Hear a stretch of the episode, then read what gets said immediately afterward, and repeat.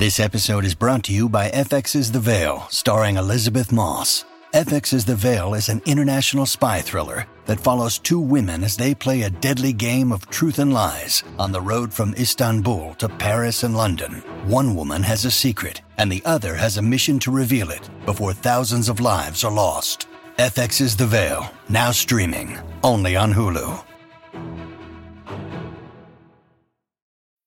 This episode is brought to you by Bumble. So, you want to find someone you're compatible with, specifically someone who's ready for a serious connection, totally open to having kids in the future, is a tall, rock climbing Libra, and loves rom coms with vegan pizzas on Tuesdays just as much as you do. Bumble knows that you know exactly what's right for you. So, whatever it is you're looking for, Bumble's features can help you find it. Date now on Bumble. Your brain needs support, and new OLLY Brainy Chews are a delightful way to take care of your cognitive health.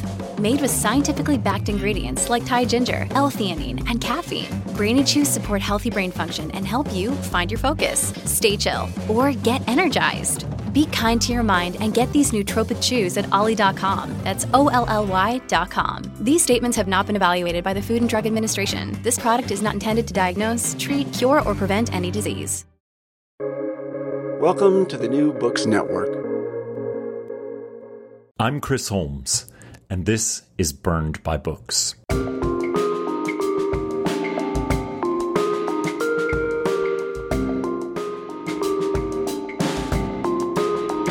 What makes a good mother? An engaged mother? A mother who is selfless, who puts her children's welfare before her own? Or perhaps sacrifices her desires, needs, even her autonomy to put her child first? Such are the fraught questions put to Frida Liu, the narrator of Jessamine Chan's riveting debut novel, The School for Good Mothers. Frida has been charged with endangering her daughter Harriet after she leaves her alone at their apartment to calm herself after days without sleep.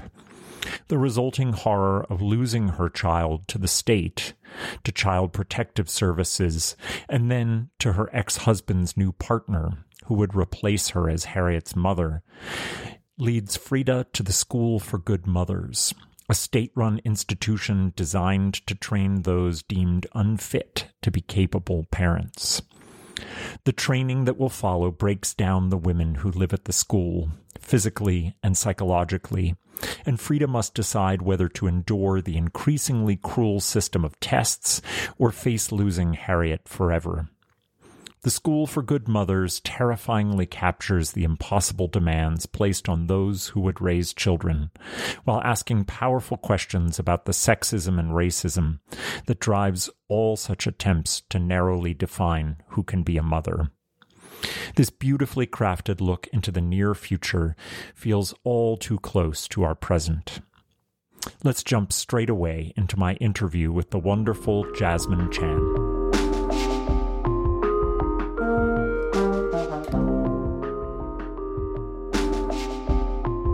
Welcome back to Burned by Books. We have your daughter, and thus begins the harrowing story of Frida Liu's attempt to win back custody of her daughter Hillary after having been found to be a bad mother by a dystopian nanny state that looks frighteningly similar to our own present. Jessamine Chan's remarkable and remarkably frightening debut novel, The School for Good Mothers, begins with a simple premise good mothering and maternal instincts can be taught through a series of painful lessons about one's personal failings and in an environment of constant surveillance and extreme deprivation. The school at the heart of the book is where Frida is sent after having been deemed incapable of caring for her daughter. She is a solidly middle class divorcee, graduate school educated, and working for UPenn in Philadelphia. And she is no match for a system of legal discipline of mothers that exists in Jessamine's near future world. She is sent away to the school ostensibly to learn how to care for her child, but the institution's view of motherhood is absolutist and perhaps unattainable. Motherhood in this world is fundamentally about the abjection of the self, the suppressing of the needs and desires of the woman for the supposed benefit of the child. The training for motherhood that happens with increasingly high stakes and psychological precarity at the school teaches Frida and her fellow classmates, perhaps better called inmates, that any distraction from the child, even a second's thought to oneself, is narcissistic child endangerment. Personal time, physical and emotional intimacy with another adult, or even emotions perceived as outside of the incredibly constricted range set as appropriate by the instructors, is considered damaging to the child, and is therefore must be surveilled and recorded as further evidence of a failure to become a mother worthy of having a child. In Jessamine Chan's utterly captivating first novel, the question of who is an acceptable mother becomes the foundation of a society built around the surveillance and discipline of its citizens' moral choices. While certainly dystopian, The School for Good Mothers has been met with extraordinary acclaim for the ways in which the novel takes on our own political ideologies that wish to shape society around one limited vision of what and who motherhood can look like. The gripping plot and terrifying conceit are matched with a deep well of empathy for Frida and the women of every background who find themselves at the mercy of an institution that never saw them as capable to begin with. This is a book that sees with great moral clarity into the systematic dehumanization of those we call mothers. Jessamine's short stories have appeared in Tin House and Epoch, a former reviews editor at Publishers Weekly. She holds an MFA from Columbia and a BA from Brown University. Welcome to the show, Jessamine Chan. Thank you so much for having me on the show, Chris, and for that completely fantastic introduction.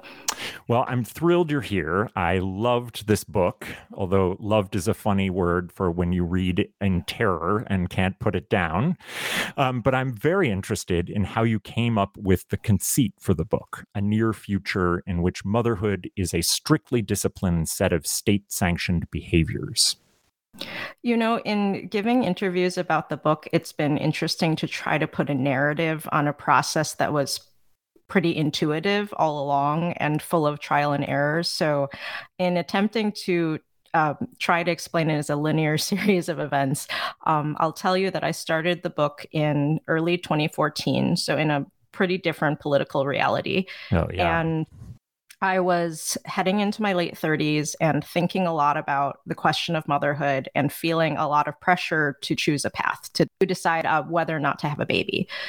So I was I was really dealing with a lot of anxiety on a day-to-day basis about that big life choice and I'd taken all my vacation days from PW to go to a friend's house upstate and because I'd I'd gotten rejected from MacDowell and Yaddo for like the tenth time, and so I, I went to a friend's house and just created a little residency of my own with my vacation days and being snowed in there in the country. And I was coming up with one terrible short story idea after another until I had one really good writing day. So so Frida's very bad day grew out of my my really fruitful day of scribbling at my notebook and one thing that that fed the book besides my own ambivalence and anxiety about motherhood was reading the Rachel Aviv article in the New Yorker in late 2013 which is titled Where is your mother which is about a single mom who left her toddler son at home and after that they never got him back mm. so hmm. that really is about her her Kafka-esque uh, completely horrific experience with um, the family court system and losing her child to a, a foster family so that that's much more of a, a story of, about foster care. And I I think I made the decision early on to to tell a different story, which was about the the breakdown of a, a marriage and losing your child to another woman. But those are the two big wells of inspiration for where the conceit of the book came from. The the idea that that parenting can be something as private as parenting can be taught and that there's a universal set of rules that that parents may or may not live up to. I feel like it's such, first of all, that's such an interesting Genesis story, uh, and that reveals a, a, lot. It's pretty well understood by historians, anyway, that when we encounter these periods of time in which a society starts to believe that there is one uniform way that you can teach parenting, that you're entering into a kind of fascist moment in that society, since fascist ideologies almost universally universally have one vision of the family. Do you feel like our society is is kind of rubbing up against that that moment where we're having to decide whether that's what we're going to tip into and that the way in which we treat in particular mothers and mothering may be a signal of that? Well, I I definitely think a lot of aspects of American society and culture have become truly terrifying, especially since 2016. But the the whole phenomenon of child protective services um, and the government interfering with family life has been going on for decades, and it it happens all around us. I think it's just that only the most extreme cases make the front page news. So the the phenomenon of of the government taking a, a parent's child or children away is, is something that's been going on for a very long time. Hmm. Frida's so called grave mistake, the one that separates her from her daughter Harriet, is that she leaves Harriet alone to go to her office for various reasons. And the context is that Harriet hasn't been sleeping at all because of a prolonged ear infection, and Frida is emotionally and physically exhausted. Neighbors hear Harriet crying and call the police. When Frida arrives at the school, she learns that many mothers have committed similar offenses, with one extreme example being a mother who allowed her child to walk to the local library alone you seem to be playing with the idea of state sanctioned helicopter parenting. Why did you want to represent this idea of the modern, quote unquote, engaged parent at an ideological extreme? I think part of my interest in, in, satirizing some aspects of helicopter parenting is because I, growing up in the 80s and early 90s, was just it felt like such a different reality. I mean, I walked so to true.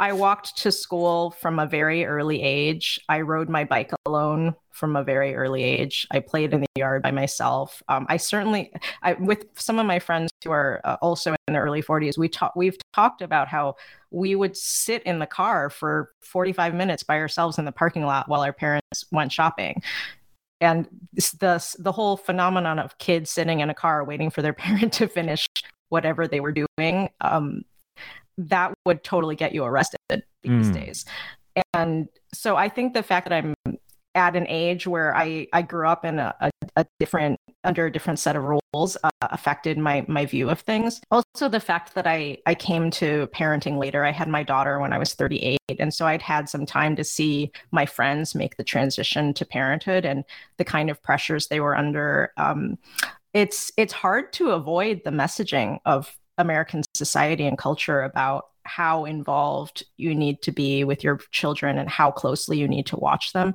There's this message that your kids are always in danger.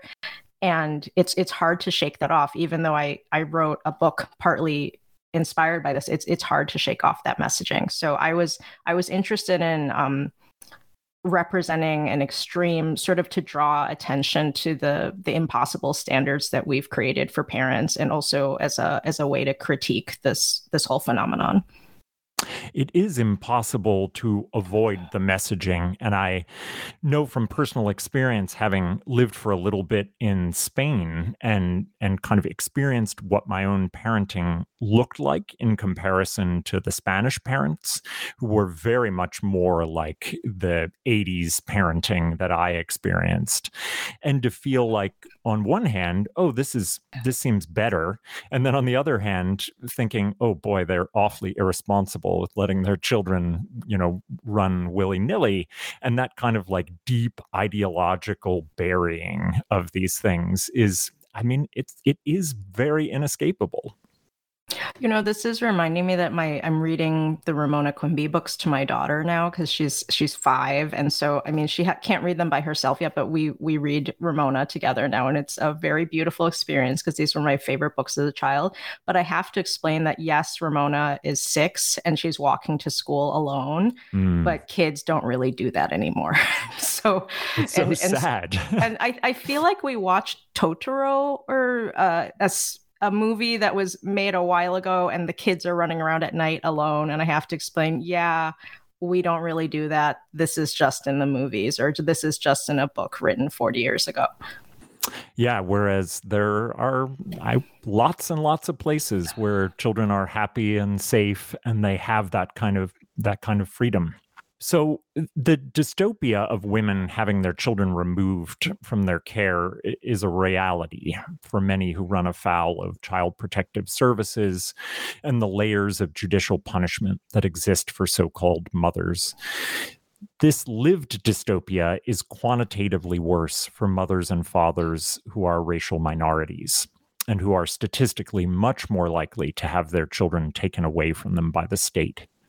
Why did you want to dramatize this real horror as a near future dystopia? Well, the the really good writing day I was um, telling you about um, at the beginning was it. It was really the only time in my life where an idea has come to me fully formed. So it's hard to to take apart all the threads and say where like the reason for making it a, a near future setting because it was always a near future setting from the moment that I conceived this story. So I envisioned the school once I was a little further into the project as a way to talk about the real life horror of having your children removed from by the government as well as to talk about our larger parenting culture. So my my hope is that the speculative elements in the book will draw attention to the real tragedy. Um, it's a way to to gesture toward the real horror while also acknowledging um, certainly my limitations in in representing that real horror and also the fact that a character like Frida wouldn't necessarily even be affected by a, a, real case like this because in in real life she wouldn't necessarily be surveilled in the same way. She'd have the resources to get a really good lawyer and get her child back pretty fast.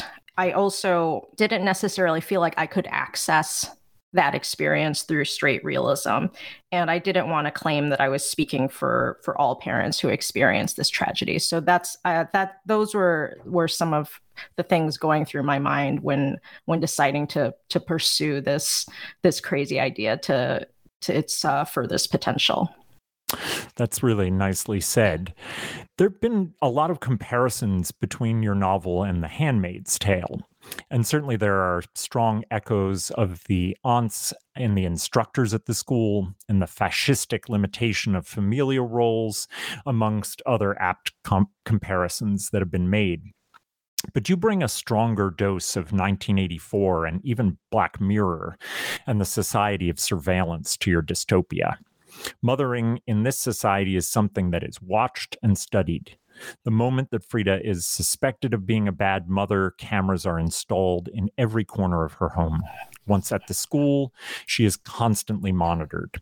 In some ways, it feels like we're perhaps already there in terms of this ubiquity of surveillance. But I'm wondering how you perceive our current surveillance society and how you think your novel is in conversation with that present predicament.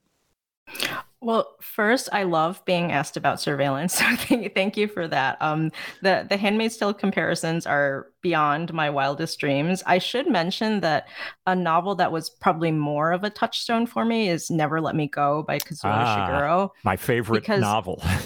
oh, that's wonderful. It's it's one of my favorites too. And I, I think what I love about the book is that it's so eerie and it creates this this mood that stays with you over time. Like even if I can't exactly tell you the whole storyline from start to finish from memory, I can tell you a lot about the feeling I have um, from reading that book. And I I loved his I loved the more minimalist world building that he does. So there's only one or two things that are are slightly different from the world um, that we live in. So I I will say first of all that surveillance is probably discussed in my household more than most. My husband and I talk about it all the time. And mm. a hmm. lot of it is in relation to my phone use and whether or not I share family photos on Instagram or Facebook. And my, my husband's a very private person. And so, uh, questions of privacy um, have certainly come up as I've uh, he he's not on social media at all, but questions of privacy and our family's privacy have certainly come up a lot um, as I've started to use social media in the last ten years. So I privacy and surveillance are things that I, I think about a lot. I think uh, the present predicament is is very frightening um, in a lot of ways. I I will say that also, uh, this was a suggestion from my friend, the the award winning poet Keith S. Wilson, who helped me really build what the dolls could do in the in the book and he's he suggested oh they could record all of these aspects of the mom's behavior and that's actually what our phones already do mm-hmm. so so when i am using my phone way too much as we all do i'm I'm aware that I'm giving my data to major corporations and that everything I say is is just going somewhere. I I don't I don't know where it's all being stored or how it's being used, but we are giving our information all the time. So it's it's something that I, I think about on a regular basis and that I, I just took to a, a wild extreme in the book. So uh, it's building on the idea that so parents who do lose custody of their children and do start to have uh, supervised visits that are supervised by social workers that is also a form of surveillance. So it's taking some of that surveillance that happens in a much more low tech way in our, in our life and adding cameras and data and high tech machines to it. But but parents who are in trouble with the government they are already under a form of surveillance Hmm. Yes, so the self surveillance that we seem every day to agree to in ways uh, transparent and, and otherwise.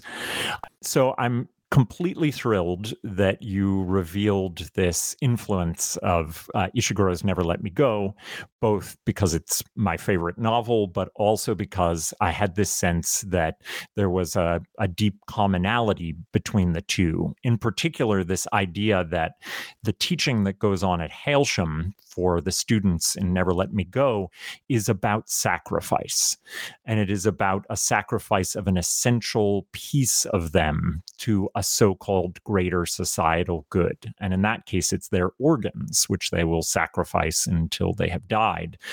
But I see a, a similar kind of education to sacrifice with the mothers in, in the school that you have created and sacrificing an essential part of themselves. This form of motherhood is this self abjection and it is about saying that if you have a desire, you are a narcissistic bad mother and that you've expressed your own self to the detriment of the child. And that felt like very much a part of our current conversations about and perhaps very long conversations about how mo- motherhood is supposed to work. And I wonder what you were thinking in, in, in terms of imagining that long history of how we've developed this sense of, of sacrifice of the self. Well, I, I think that aspect of American mothering culture has always really bothered me. The idea that once you're a mom, you you have to let go of every other desire or dream that you have in life and it's one that definitely made the decision to to be a parent very fraught for me because i i decided to have a baby even though my book wasn't done i didn't have a writing career to speak of that much and i had to just go for it in terms of having a baby at that particular time and, and hope that the the book would get finished and get published but the the idea that once you're a mom, that identity comes first just feels so oppressive. And it just feels like another way to to keep women from ever um, being full equals in society that you're you're not allowed to to ever think about yourself or your own needs and and that it's all supposed to be glorious and happy every moment of the day. Just just feels like uh, such a limiting conception of of how to live a life. That's for sure. One context within which I read The School for Good Mothers, and specifically Frida's imprisonment and punishment in the school, is within the long history of anti Asian hate in the United States, which has found its way into the public consciousness again after several years of particularly heinous crimes against Americans of Asian and Pacific Islander descent. Frida is the child of Chinese immigrants, and one rationale that is given to her for her punishment is that her parents were cold to her, echoing a cruel stereotype. Was this context at all part of your creative impulse for the novel? Well, I, I definitely began the book at a, a slightly different time. So, anti Asian hate has always been here, and I certainly grew up with a lot of bullying and just casual racism. Like, I I grew up in a politically progressive seemingly integrated suburb and i was definitely harassed by adults when as a child when i when i oh my goodness when i try to explain it to people now like it was yes it was the 80s and yes i was in a a very progressive well-educated community where white adults harassed a small chinese child just like on the street. Like that's that's mm. crazy. And so no one can believe it when i tell them that but i but that was just part of my daily life. I i didn't um spend a huge amount of time thinking about it because that was just part of my my everyday experience and there was no one really to talk to about it because there were no other asian families. But one thing that i was thinking of as the the creative impulse for this book was uh, in the rachel aviv piece um, that's about uh, a mom who is an immigrant, who's an Arabic speaker, who is is held to not just uh, an impossible set of standards as a mother, but the, it felt like the government was expecting her to be an American mother and to express affection in a certain way and to perform Western expectations of parenting. And that to me just I, I, think that that's part of what planted the kernel of rage in my mind after reading that piece was that it felt so unfair and it felt that it that they were expecting her to erase her culture and heritage and and part of the the tragedy in that story was that her son who was adopted by a white family had to completely let go of his family's culture because huh. that that was part of the loss and so i represented that in the book via frida's story and the question of whether or not um, harriet was going to have any ties to her her chinese side if if she wasn't going to be reunited with Frida. That's a particularly upsetting part of the out of the novel. Um, there's been a lot of conversation recently about how surveillance can work as a benefit uh, in the sense that acts of hate caught on surveillance and acts of police violence and brutality, but also uh, just stranger or acquaintance violence that are captured in, on cameras allow for people that have less voice because of the way we treat racial minorities in the legal system have a different kind of voice. And I wonder if you've been thinking at all now that we're in this sort of different era that we could even call the George Floyd era did it give you pause about thinking about surveillance as some of the ways in which it can be this necessity? I have to admit, I haven't watched any of the videos um, myself. I, I know that all the videos exist of police brutality and of the attacks on Asian Americans. I haven't been able to watch uh, just because I know that I'll be so upset. I'll won't be able to actually like do anything else. And those are the videos are very hard to avoid if mm-hmm. you engage with the internet at all. Um, i know that there was the case last spring where a woman was was beaten in in midtown and i think the doorman shut the door on her and it was playing everywhere and it was it was very hard to to say like i'm not like i need to set some limits for myself. I i can't uh, watch this because the I'll, I'll, i was already um, feeling so afraid to even leave the house at that point. But I, I think that both surveillance and policing in America are deeply problematic. And policing is a, a really broken system. And I, I think that there is the larger question of how additional policing and additional surveillance affects different communities of color. And I, I don't know that additional surveillance has made anyone safer. I think that it has led to a, a different way of uh, building awareness. But cer- certainly, it's so you you had um, sent me the Jane Hugh article from the the Atlantic, and I think what struck me is the different ways that different communities of color view the police.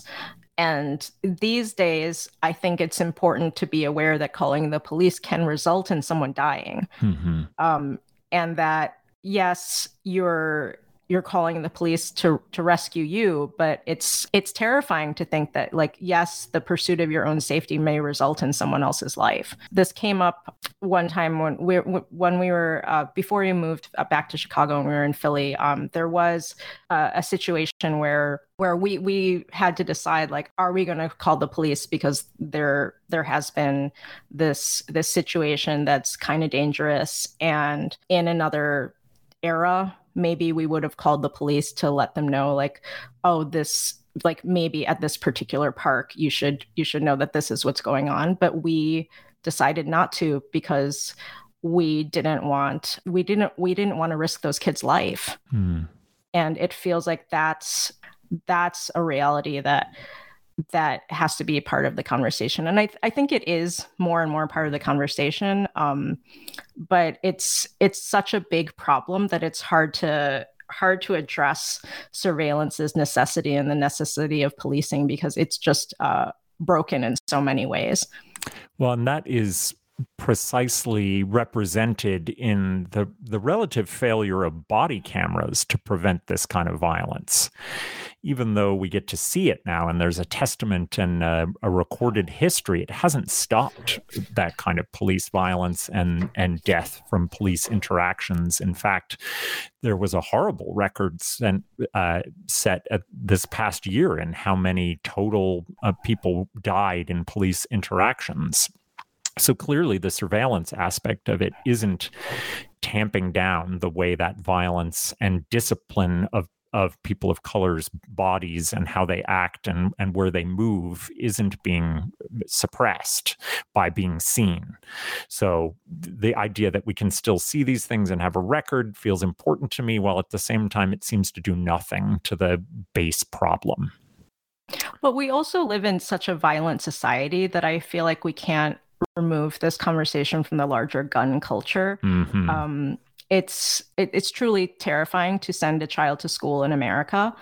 And when I when my daughter had her first lockdown drill in her preschool, I had to I was explaining to my dad like what that was and what that meant and why they had to they were legally required to do a lockdown drill with three and four and five year olds. Um, it I, this is really the only society in the world that that needs to do that, and it's it's just. Uh, it's terrifying as a parent to to in, to engage with that now. And it's it's crazy that 20 years later that nothing has changed.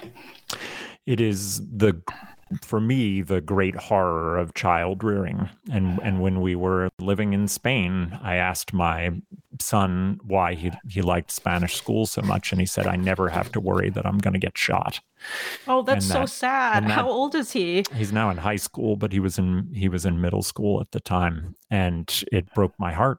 Um, and I feel like the the sad thing is that is that there is the perception that we are in total a more violent society, but as you so precisely said, it is a gun problem because if you look at rates with similar income countries like Germany and, and the UK of uh, crimes committed, the rates are very similar, but the deadliness of those crimes, so that domestic violence becomes a, a much deadlier thing in the US than it is in the UK, even though the rates of, uh, of the events of domestic violence are close to the same percentage wise so that it's so clear that the issue is guns.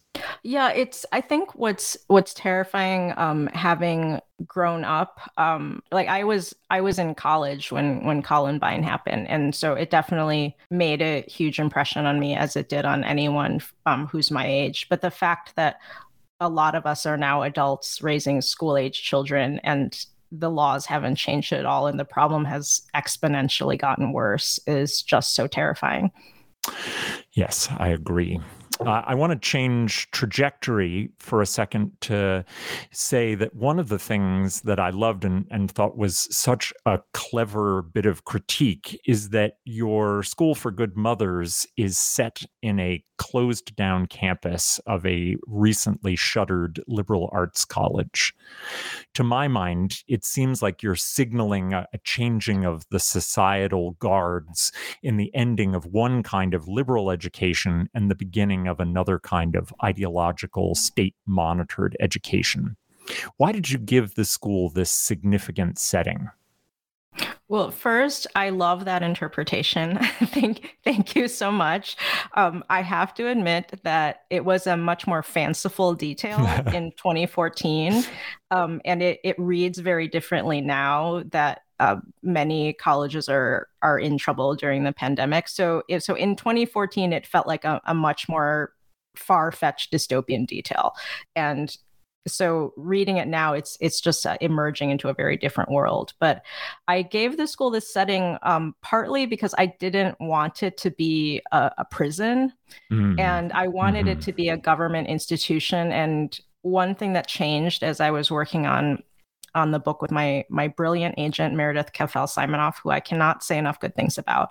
Um, she she suggested very gently that my setting details were a touch random. And so she so before we we before before we sent it to agents and before i worked with my brilliant original editor Dawn Davis um, she she suggested that i i do some research and add like an actual campus. And so i with all due respects and apologies i used the swarthmore campus as mm. um, as kind of my model for for what the land might look like. My sister went there for undergrad and found a lot of the details uh, terrifying and hilarious. so so I, I, visited both Haverford and Swarthmore, but Swarthmore had a bell tower, and I needed a bell tower for the mm. story. And I remember when I visited her on campus when she was an undergrad and I had, I'd been out of school for a few years, I just couldn't believe there were so few students and so much land. And in the original concept of the school, I had them in a in a much less idyllic setting. It was just an average liberal arts school, not one with so many acres and and so few buildings. But once I decided to use Swarthmore as a model for the setting, it actually became more ominous to place the, the moms in a setting of great beauty, that they were undergoing such horror and isolation in a really beautiful place. And the the idea that the school had so much land actually made the the premise much scarier to to envision how the how big the school could be 10 years on. Hmm. Well, as someone who grew up a stone's throw away from Haverford and Swarthmore, I love that detail, and I'm and I'm going to return to Swarthmore's campus with a with a keen eye. The other, oh, sorry, sorry, Swarthmore. They'll recover. Uh, the setting choice that also is so important to this novel is Philadelphia. Mm-hmm. I wonder why Philly? Why, when you um, currently live in Chicago, why you were drawn to setting it there? Well, I think the the Philadelphia setting was was partly related to what was going on in my life at the time. So I started the book in early 2014, but at the time when I began writing the book in earnest was after we moved to Philly in in fall 2014. And I happened to be at a very fortunate time in my life where my husband was beginning grad school. I had moved to a new new city and had left my my job at PW, and I had set up a bunch of artist residencies. So I had just moved to Philly and was learning my way around the city, but I finally had time to work on the book. But getting to know Philly was very on my mind at the time. So it was it was very influenced by where I happened to live. But I I I guess I didn't want it to be a story about a Brooklyn mom and to mm. to set it in New York. Thank you for that, not making it about a Brooklyn mom. I mean, I love Brooklyn moms. I could have been a Brooklyn mom, but I I just felt like that was a different story and that if I set it in New York, it would be so New York specific that that I I decided to to move it elsewhere just because I I feel like New York would have had to be a much bigger character in the story if I had set it there. I, I am I like Brooklyn moms too, and I think that for me, Philadelphia gets short shrift as a cultural site for representation of life in America, and it's such a rich center for so many different ways of living and being. Um, and so I'm always happy when I see it as a as a central setting. Oh, you have to read Long Bright River, Liz Moore's book. It's it's so good if you if you haven't read it already. I, I don't know it. No. So the you have a, a wonderful detail in about Philadelphia in in a reference to the fact that Frida doesn't know North Philadelphia well. And this is the area of the city that has, for a long time, been one of the poorest parts of the city and one of the densest uh, concentrations of African American life. But you also reference the move disaster, which is one of the most notorious acts of state racist terrorism against a domestic entity in the history of the United States. And it is untaught and largely unknown um, by most students of history in the United States. Could you talk about why that detail ended up in here? Well, I, I think in writing race and class into my book, I wanted to acknowledge that Frida would be someone who's not perfectly aware of everything and has her own racial and socioeconomic blind spots certainly for me, I only learned about the move disaster maybe in 2016 or 2017. And I couldn't believe that as a generally well educated, well read person, I'd never heard about it. And once I once I learned the details, I couldn't believe how little I knew about it or that it had never come up. And so I wanted to to have uh, Frida's racial blind spots um, be be a source of tension and and for her to to see her her own limitations um, in her her her awareness of of the world. Yeah, and it's I mean you're not alone in not having learned about it. I think we can probably say with a lot of confidence that folks living outside of the general Philly area do not get an education about this horrendous and deeply important moment in uh, the racial life of the country. And it's yet again a sign of how education about race and racial violence cannot be uh, evacuated from our curriculums. I actually lived um, near the Move House in in West Philly, so I, I learned a lot more about it after we moved close by. But I, it's it's kind of crazy when you think about the fact that that very significant detail of the police bombing citizens is is not widely taught. No, and it's also it's really a perfect little historical uh, anecdote because you it is a it's a tale of surveillance. The you know the amount of surveillance that was happening of the the move house was um, extraordinary. Every detail of their lives was surveilled by police prior to the mayor's decision to drop a bomb on the top of the the building where they were living. So it has it has lots of wonderful uh, resonances with your book um, I mean, tra- tragic resonances too. The the fact that this happened in I think the early '80s, and I mean, it's it's a problem still. Yeah, absolutely.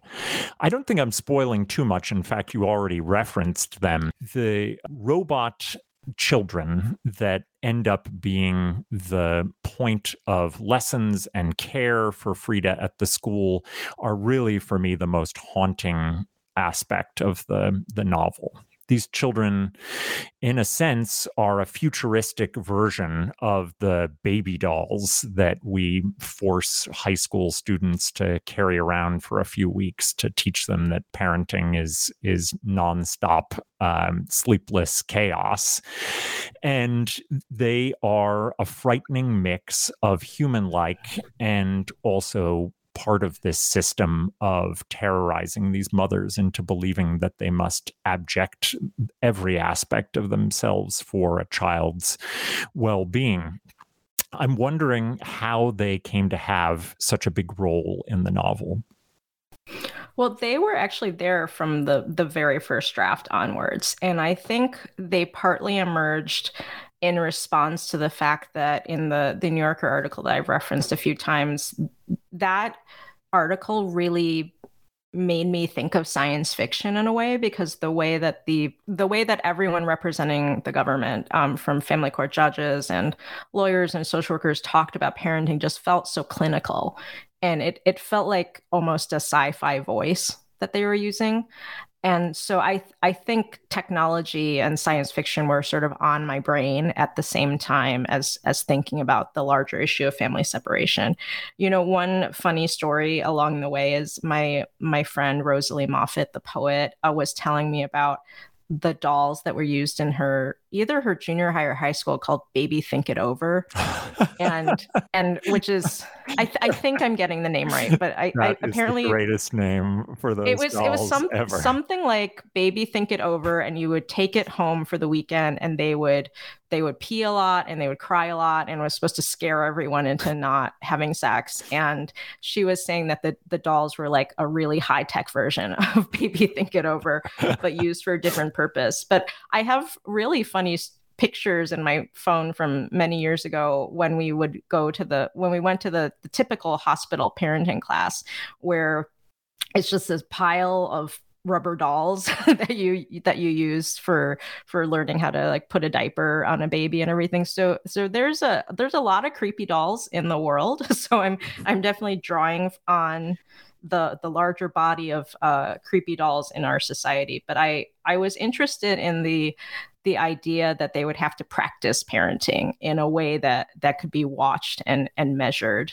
Uh, and in in real life you would have supervised visits with your own child, not obviously not with a pretend child, but I wanted it to be part of the way that the state punished parents even more in this near future that they would be preventing their their real children from harm by by working with machines and you developed this uh, ingenious conceit of their technology and that they can be set off on unending tantrums to test the absolute limits of a mother's patience. That was me having fun. the I idea, could tell. the uh, the total terror that you're in when your when your child is having a tantrum it does feel like an unending tantrum even if it lasts for only 10 minutes um certainly uh, when my daughter has had tantrums in public, for instance, or if we need to go somewhere and we're, we're running late, I feel like my life is flashing before my eyes, even if it's a moment that's going to pass. So it was it was a way of uh, tap, tapping into a, a very real feeling. That is, it's definitely a feeling that I can empathize with. Uh, the, you know, to get back to Ishiguro uh, for a second, he famously worried that his novel, The Buried Giant, would be taken as quote unquote fantasy rather than something else. The subtext being that genres like fantasy and sci fi are are less than literary. I think he's behind the times in thinking about genre. And if you look at especially the last 10 years, the way in which the blockade between genre fiction and literary fiction has absolutely dissolved, then I think it's much easier to understand how literary fiction can incorporate these kind of tropes and features of fantasy. But I'm wondering if you thought at all about how you wanted to kind of bridge that whether existent or made up gap between literary fiction and genre fiction? You know, I I have to admit here that I don't think about genre at all when I work.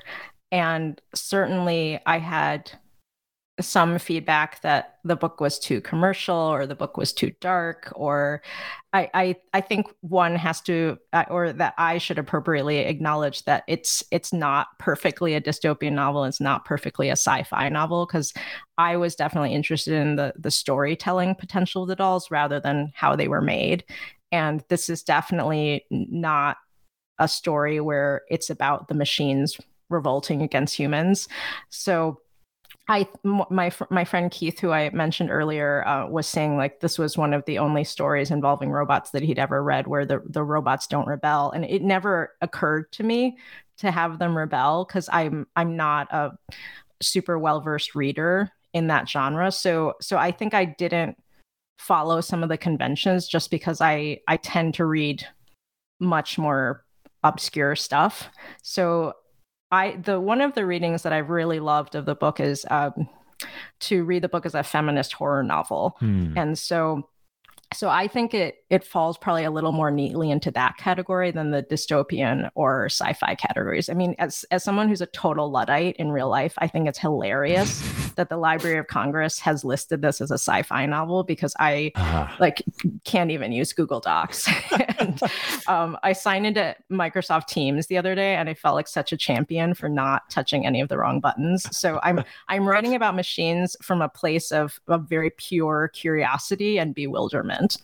But I think that's maybe what makes literary genre fiction is a either by way of not having a huge familiarity with the conventions or a willingness to just forego the conventions and say that in this society there are some things that are different and there are some things that are the same. You might call those things futuristic or science fictiony things but the story that we want to tell about humans and human interaction is not going to be so distorted or erased by having to involve oneself in the conventions?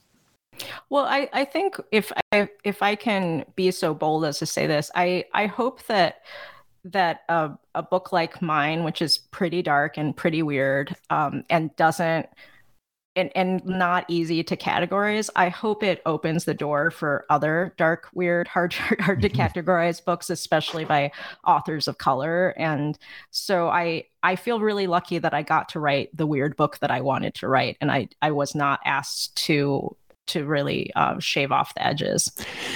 I'm so glad that you were not. And I'm wondering if you had any of those uh, writers of color writing great dark, weird novels at the you know at the tip of your tongue. Oh, I love Severance. Um, mm-hmm. Severance by Ling Ma is is such a brilliant book. Um, I just read uh, the novel More Than You'll Ever Know by Katie Gutierrez, which I think is coming out in June from William Morrow. So that one really uh, plays with the the genre of true crime. But what was so surprising is it's also a really romantic book, and there's a, a a really thrilling love story at the center of it, which is totally not what I expected when I when I went into it. I think um, I wouldn't describe this as I would describe this as a pretty weird book. It's it's dark in its own way. I love the novel Little Rabbit, which is coming out by Alyssa Songsiridej from Bloomsbury. I think it's in May 2022, but that that's um that's a, a really exciting book that that I think everyone should read. It's the, the the sexiest book I've ever read, and I've committed that claim to print. Oh my goodness. Well, then we have to read it. And Severance is just one of my favorite books of the last decade. I think it it gets late capitalism better than than almost anything. I really like books that take many disparate elements that should not go together. and so I I think it's just really exciting to be publishing at a time when there are so many um, Asian American authors coming out with with really unusual books that that I think push push the whole category of Asian American fiction forward. Do you have anything else that you'd like to recommend for listeners that you've been reading lately? I would love to recommend the debut memoir by Chloe Cooper Jones called Easy Beauty, which I think is coming out in April. Um, Chloe is brilliant, and I've I fully just accepted that I will never write or think as well as her and I've I've told her so that like I've just accepted that she's smarter than me and more talented in like every way and it's just nice to admire your friends um, and she's she's someone I met through doing uh, the virtual book tours for Simon and Schuster in the fall and it's it's very exciting to have a, a new friendship come out of the virtual world I also just received my copy of Pure Color, the new Sheila Heti novel. Um, and I I just really love her work, and I I love the fact that she's she's in a space where she can seemingly do whatever she wants. Um, and her her books are also really really hard to categorize, and it's it's a place of freedom that I don't necessarily think existed for for female writers 30 years ago. she is a genre now. She is a category. Yes, she is. She is her own category. Well, these are wonderful. Um, I can't wait to read them, and I hope actually that you'll send me the a, a link to the article that was such an important source material for this because I think listeners would like to also uh, have a chance to read that if they hadn't. Um, but I will make sure all these are on our website and available for purchase at independent bookstores near you. And Jessamine Chan, thank you so much for what, such a rich conversation about a wonderful novel. Thank you so much for the opportunity to appear on your show, and uh, thanks to everyone who's listening.